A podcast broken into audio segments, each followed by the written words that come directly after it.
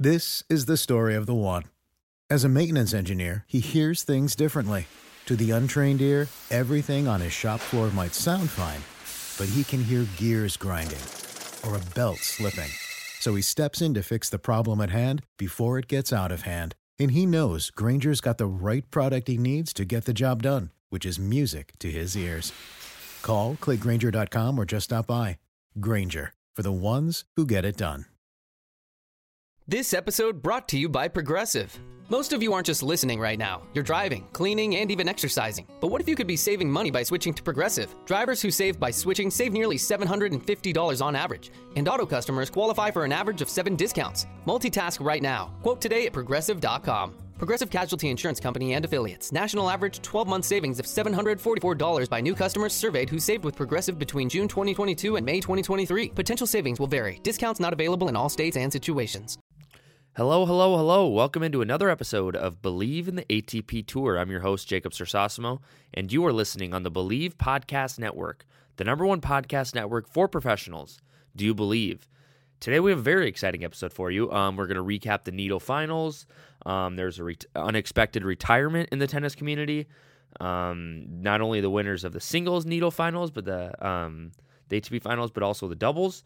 And then we're going to get into the year-end rankings and then just a couple of miscellaneous things. I just want to start off by saying Stefanos Tsitsipas, what an unbelievable ATP Finals this man had. I mean, to go from winning the Next Gen Finals last year to winning the ATP Finals this year, I mean, that's a feat that not a lot of people can accomplish. And the Next Gen Finals means you're under the age of 21. I mean, you're young. You're within that 19-20 range, and he is in that range. He is 21 years old. And last year, he's playing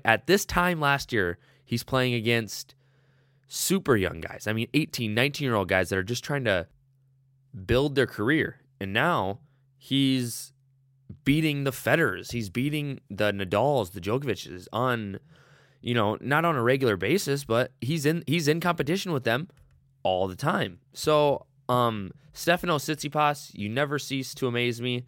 I remember I said a while ago that, I was on your side and I was a big fan of you, and hey, I'm still right there. Tsitsipas he was in the Andre Agassi group. He beat Daniil Medvedev, and then he did lose to Nadal, but he beats Zverev, and then he goes on to the semifinal, and he beats Federer, and then he beats Thiem.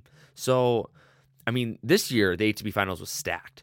And I just want to get down to the Final Four. The Final Four this year was obviously Stefanos Tsitsipas, and then it was Roger Federer, Dominic Thiem, and Alexander Zverev. Now, when you look at this lineup, look just 3 months ago. The U.S. Open was in New York, and Stefanos Tsitsipas is out first round, Dominic Thiem is out first round, and Alexander Zverev makes it, I believe, to the third or fourth round. He doesn't make it very far. He loses to Diego Schwartzman. I mean, these are guys that struggled at the U.S. Open and didn't have the best turnout at the biggest one of the, in my mind, the biggest tournament of the year. And now they're making it to the ATP Finals, and they're having a great end of the year. The match results, obviously, Stefanos Tsitsipas beats Roger Federer. He beats him 6-3, 6-4. Not much of a match there. It was one-hand backhand versus one-hand backhand. And like I said, Tsitsipas is either very on or he's way off. He's framing a lot. He's hesitant, all that jazz, or he's really on. And he's phenomenal, and that's what he was this year at the Nitto ATP Finals in London. And then Dominic Thiem beat Alexander Zverev in the other semifinals, 7-5, 6-3. That one was a little tighter of a match, but ultimately it comes down to Dominic Thiem and Stefanos Tsitsipas. And both these guys have played great the second half of the year here. Like I said, both lost first round in New York, and ever since then have been nothing less than impressive. I wasn't really pulling for anybody specific in this match. I just wanted it to be a good match, and I mean, boy, was it. It went 3 sets, 2 tiebreakers, just something special. So Stefanos Tsitsipas wins in the final, loses the first set, 6-7, 8-6 in the tiebreaker, and then wins the second set, 6-2, and then wins the third set, 7-4 in the tiebreaker. So Stefanos Tsitsipas, well-deserved. This match really could have gone either way in that third set. Went to the tiebreaker.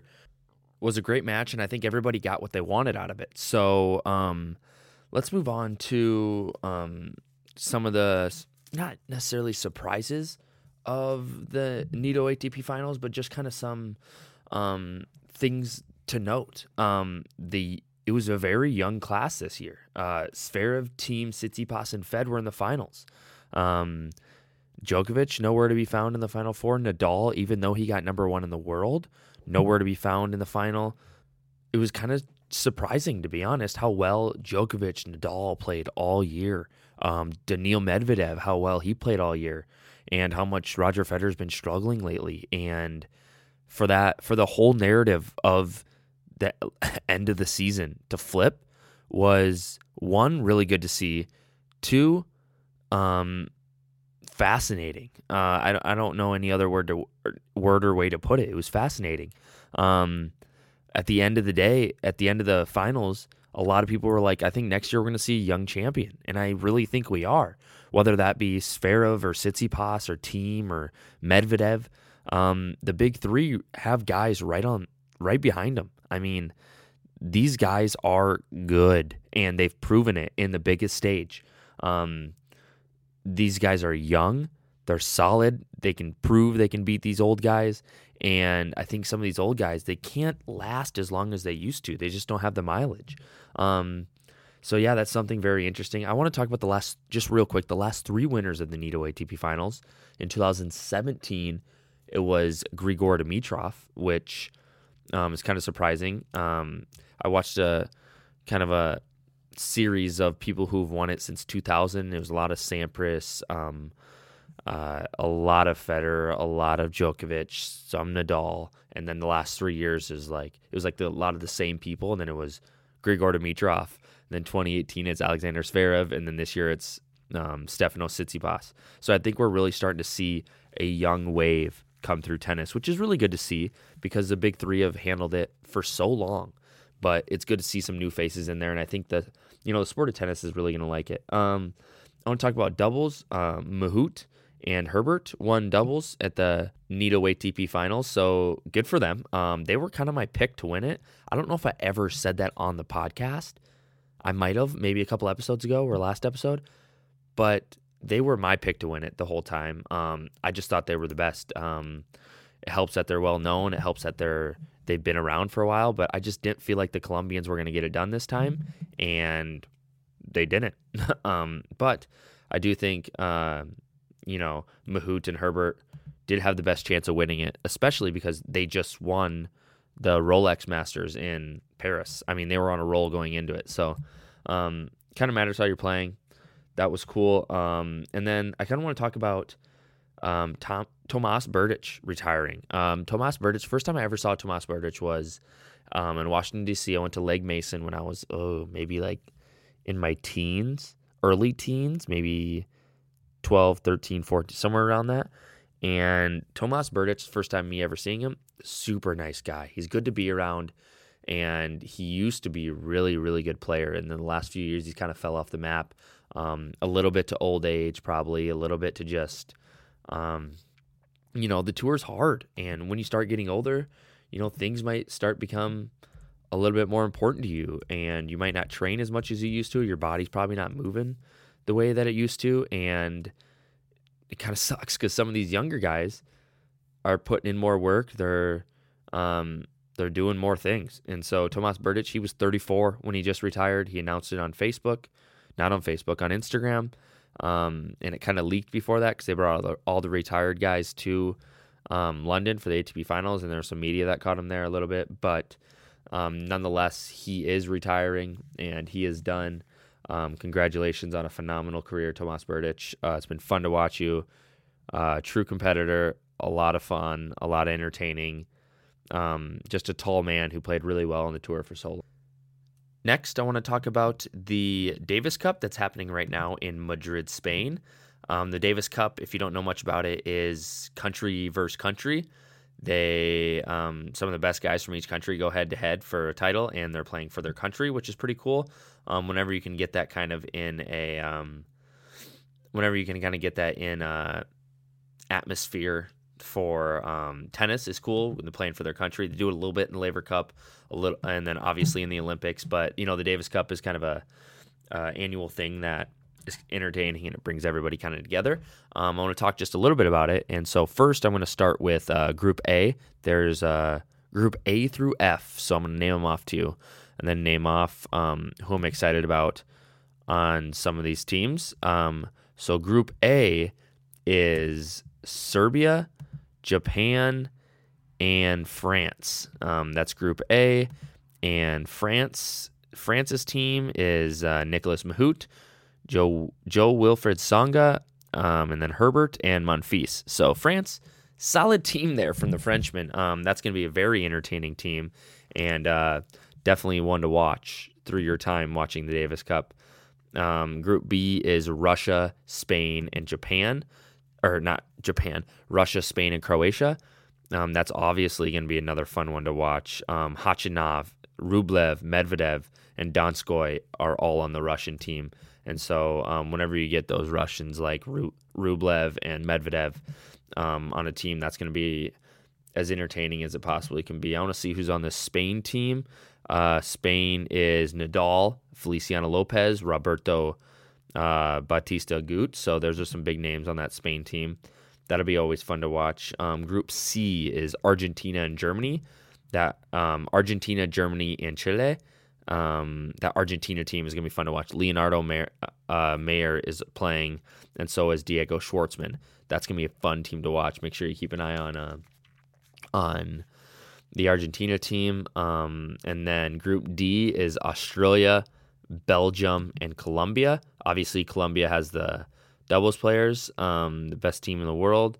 But then you look at this pretty good Australian team. You're looking at John Millman, Alex de Minaur, Jordan Thompson, Nick Kyrgios is on that team, then Alexei Popyrin. So the Australian team is going to be ever so entertaining like they always are. And then you're looking Group E is Great Britain, Netherlands, and Kazakhstan. Great Britain on that team is obviously Jamie Murray and doubles guy. Daniel Evans, he's good. And then it's like Liam Brody and Cameron Norrie and Inglot. And then you're looking at Group F, which has Italy, USA, and Canada. I think that's the best group there is. Obviously, Canada has FAA, and they have FAA, they have Denis Shapovalov, they have Pospisil, and that's kind of who they have been playing so far. And then USA's team has the usual. I mean, you're looking at Taylor Fritz, Jack Sock, Sam Querrey, who's a seasoned vet, and then Riley Opelka. And then Italy is Matteo Berrettini is on that team, and then it's Fabio Fognini, and Andrea Seppi, and then Simone Belelli. Well, that's kind of just a rundown of the Davis Cup. Right now, it's still kind of in its early stages. Like I said, there's the certain Group A through F, and then after that, they go on to more specific play. I'll get into that maybe next week and maybe the week after. I got something, a little surprise for you guys next week. But nevertheless, Davis Cup's definitely something to keep in mind. There's some top players in that it's going to be very entertaining. I want to talk a little bit about Alexander Zverev and Roger Federer are currently in South America. They're doing the, I talked about it last week a little bit, but 5 cities in 7 days, and I didn't know this originally, but they're going together. So it's going to be both those guys. They are in South America together, started in Buenos Aires, and they'll be moving on. I believe they're playing exhibition matches, doing a bunch of signing autographs, having a lot of fun, making appearances. Sometimes these guys don't make it to South Africa probably as much as they want, not Africa, South America as much as they probably want to. And so it's kind of a nice little gesture by those two to go over there, whether it's a publicity stunt or, you know, they're actually doing some good things down there, which I think they are. It's good to get those guys in South America and get the game growing down there. I know it's huge in Brazil. I mean, you're looking at Colombia's big right now, Argentina, Chile. But it's always good to get those top players down there and get some new faces in South America and do stuff like this, because truly it's good for the game to get those guys from Europe down to South America. Next, I want to talk about the rankings, the end-of-the-year rankings. I'm just going to go through the top 10 right now. Obviously, number one, we talked about it earlier, Rafael Nadal. He'll end the world at number one, and then Novak Djokovic is right behind him at 2, and then it's Roger Federer at 3, Dominic Thiem at 4, which he actually jumped Daniil Medvedev at the ATP Finals. Thiem had a great tournament. Medvedev, frankly, did not. And so he jumped Medvedev there. Medvedev's at 5, like I said. Stefanos Tsitsipas at 6. At 7 is Alexander Zverev, Sasha Zverev. And then 8 is Matteo Berrettini. I mean, what a jump for that guy. Good for him. Get in the top 10, and not only get in the top 10, but get number 8 in the world before the end of the season. Stellar performance by that guy this year. Number 9, Roberto Bautista Agut is at number 9, and then number 10 is Gaël Monfils. Good for Gaël Monfils to slip in that top 10 there. Good to see him back on the tour, back doing great things. Some notable ones at 15 is Denis Shapovalov, number 16 Stan Wawrinka, Dimitrov after his great U.S. Open is at number 20, Nick Kyrgios at 30, the youngster from America Taylor Fritz is at 32. And then I think that's probably about it for some of the bigger names down in the rankings. I guess Jannik Sinner from Italy, the guy that won the young 18-year-old from Italy that won the Next Gen Finals. He is ranked number 78 in the world at the end of the year. Good for him.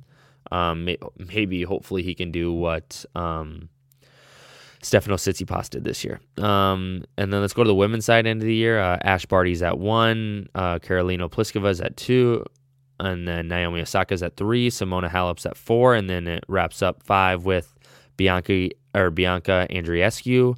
Elina Svitolina's at 6, Petra Kvitova's at 7, 8 is Belinda Bencic, 9 is Kiki Bertens, and 10 is Serena Williams. I don't believe those have changed since last week.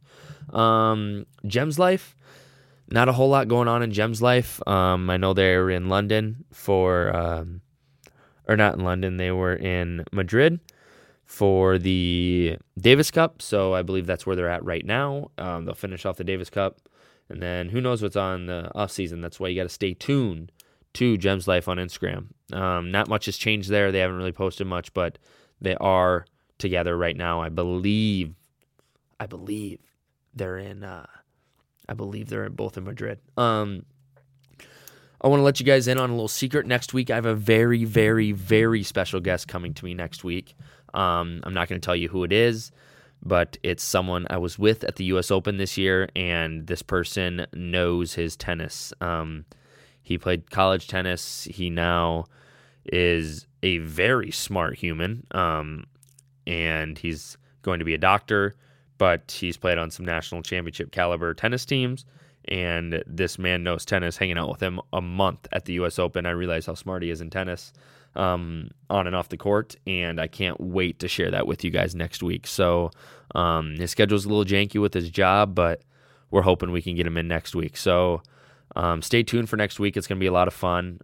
Once again, the Nitto ATP Finals, we'll talk about it more next week, more about the matches, more about in depth a little bit, but I'm super excited for him next week. I appreciate your time this time. That once again, today's episode is sponsored by Still Nobody. If you want to sponsor this, you can go to Believe.com, reach out to them, or at Believe Podcasts on Instagram and Twitter, BLEAV Podcast. Or if you want to hear things, got questions, you want to hear certain things on the show, reach out to me at Jacob Cersosimo, both on Twitter and Instagram, JACOB CERSOSIMO. So appreciate you for listening. Like I said, we got a good episode next week. We got a lot to cover, and now we're kind of moving into the off season of tennis, so it's getting a lot more entertaining. So stay tuned. Appreciate your time. Have a good rest of your day, and take care. Next, I want to talk about the Davis Cup that's happening right now in Madrid, Spain. The Davis Cup, if you don't know much about it, is country versus country. They some of the best guys from each country go head-to-head for a title, and they're playing for their country, which is pretty cool. Whenever you can get that kind of in a atmosphere for tennis is cool when they're playing for their country. They do it a little bit in the Laver Cup, a little, and then obviously in the Olympics. But for the ones who know safety isn't a catchphrase, it's a culture. And the ones who help make sure everyone makes it home safe. For the safety-minded who watch everyone's backs, Grainger offers supplies and solutions for every industry, as well as safety assessments and training to keep your facility safe and your people safer. Call, click Grainger.com, or just stop by. Grainger, for the ones who get it done. When you drive a vehicle so reliable it's backed by a 10-year, 100,000-mile limited warranty, you stop thinking about what you can't do and start doing what you never thought possible. Visit your local Kia dealer today to see what you're capable of in a vehicle that inspires confidence around every corner. Kia, movement that inspires. Call 800-333-4KIA for details. Always drive safely. Limited inventory available. Warranties include 10-year 100,000-mile powertrain and 5-year 60,000-mile basic. Warranties are limited. See retailer for details.